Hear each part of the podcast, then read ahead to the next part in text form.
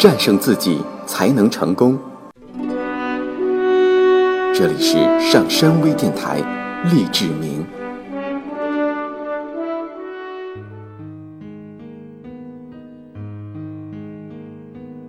抱怨是最消耗能量的举动。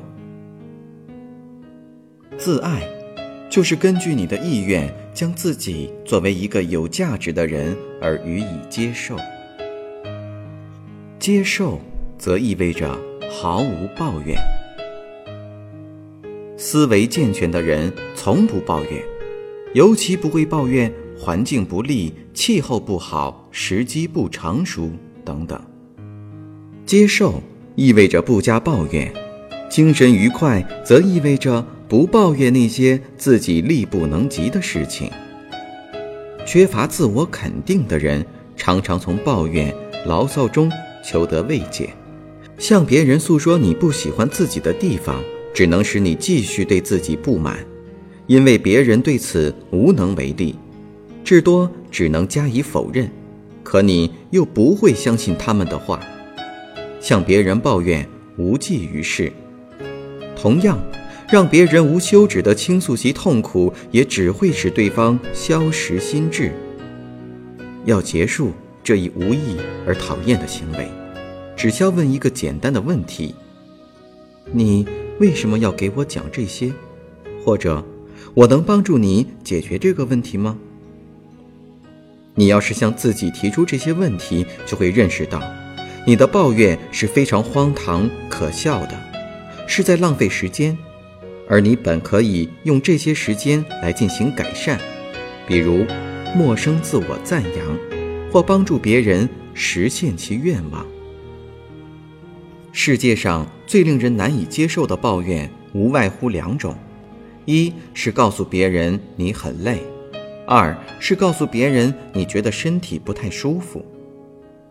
如果你觉得累，你可以选择其他方式来解除疲劳，但像一个普通人，且不说心爱的人，抱怨则无异于给他人增加负担，而且这也不会使你感到好受一些。同样的逻辑也适用于身体不舒服的抱怨。请注意，这里所指的并不是这样一种情况。当别人可以通过某种方式帮助你时，你向他们倾诉自己的不快。我们所不赞成的是你在别人除忍受抱怨外无能为力时发牢骚。你如果真正致力于自爱，那么当你遇到痛苦或不快时，你就会想办法从中解脱，而不是依赖别人来分担你的烦恼。抱怨自己是一种无益的行为，这样做会妨碍你真正的生活，促使你产生自我怜悯，并阻碍你努力给他人以爱，并接受他人之爱。此外，这种行为还使你难于改进你与他人的感情关系，不利于你扩大社会交往。尽管抱怨行为会使你得到别人的注意，但这种注意将明显地给你的幸福罩上一层阴影。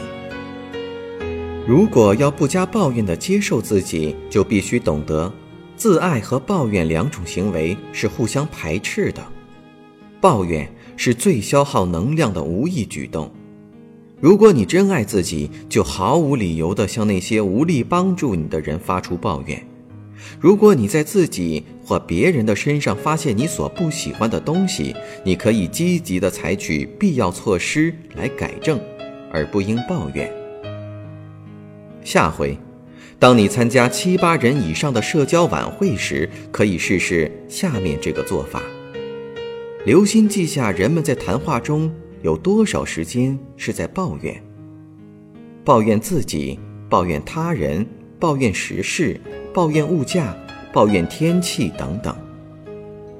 晚会结束之后，再问问你自己，今晚这么多牢骚话中，有哪些解决了实际问题呢？谁又真正注意到今晚我们所抱怨的这些事情呢？这样，下一次你再要抱怨时，就会适可而止了。你可能会认为，上面所论述的自爱行为是一种近似于极端利己主义的令人反感的行为，这是一种极大的误解。自爱与那种到处夸耀自己多么了不起的行为毫无共同之处。后一种行为不是自爱，而是企图靠自吹自擂来赢得他人的注意和赞许。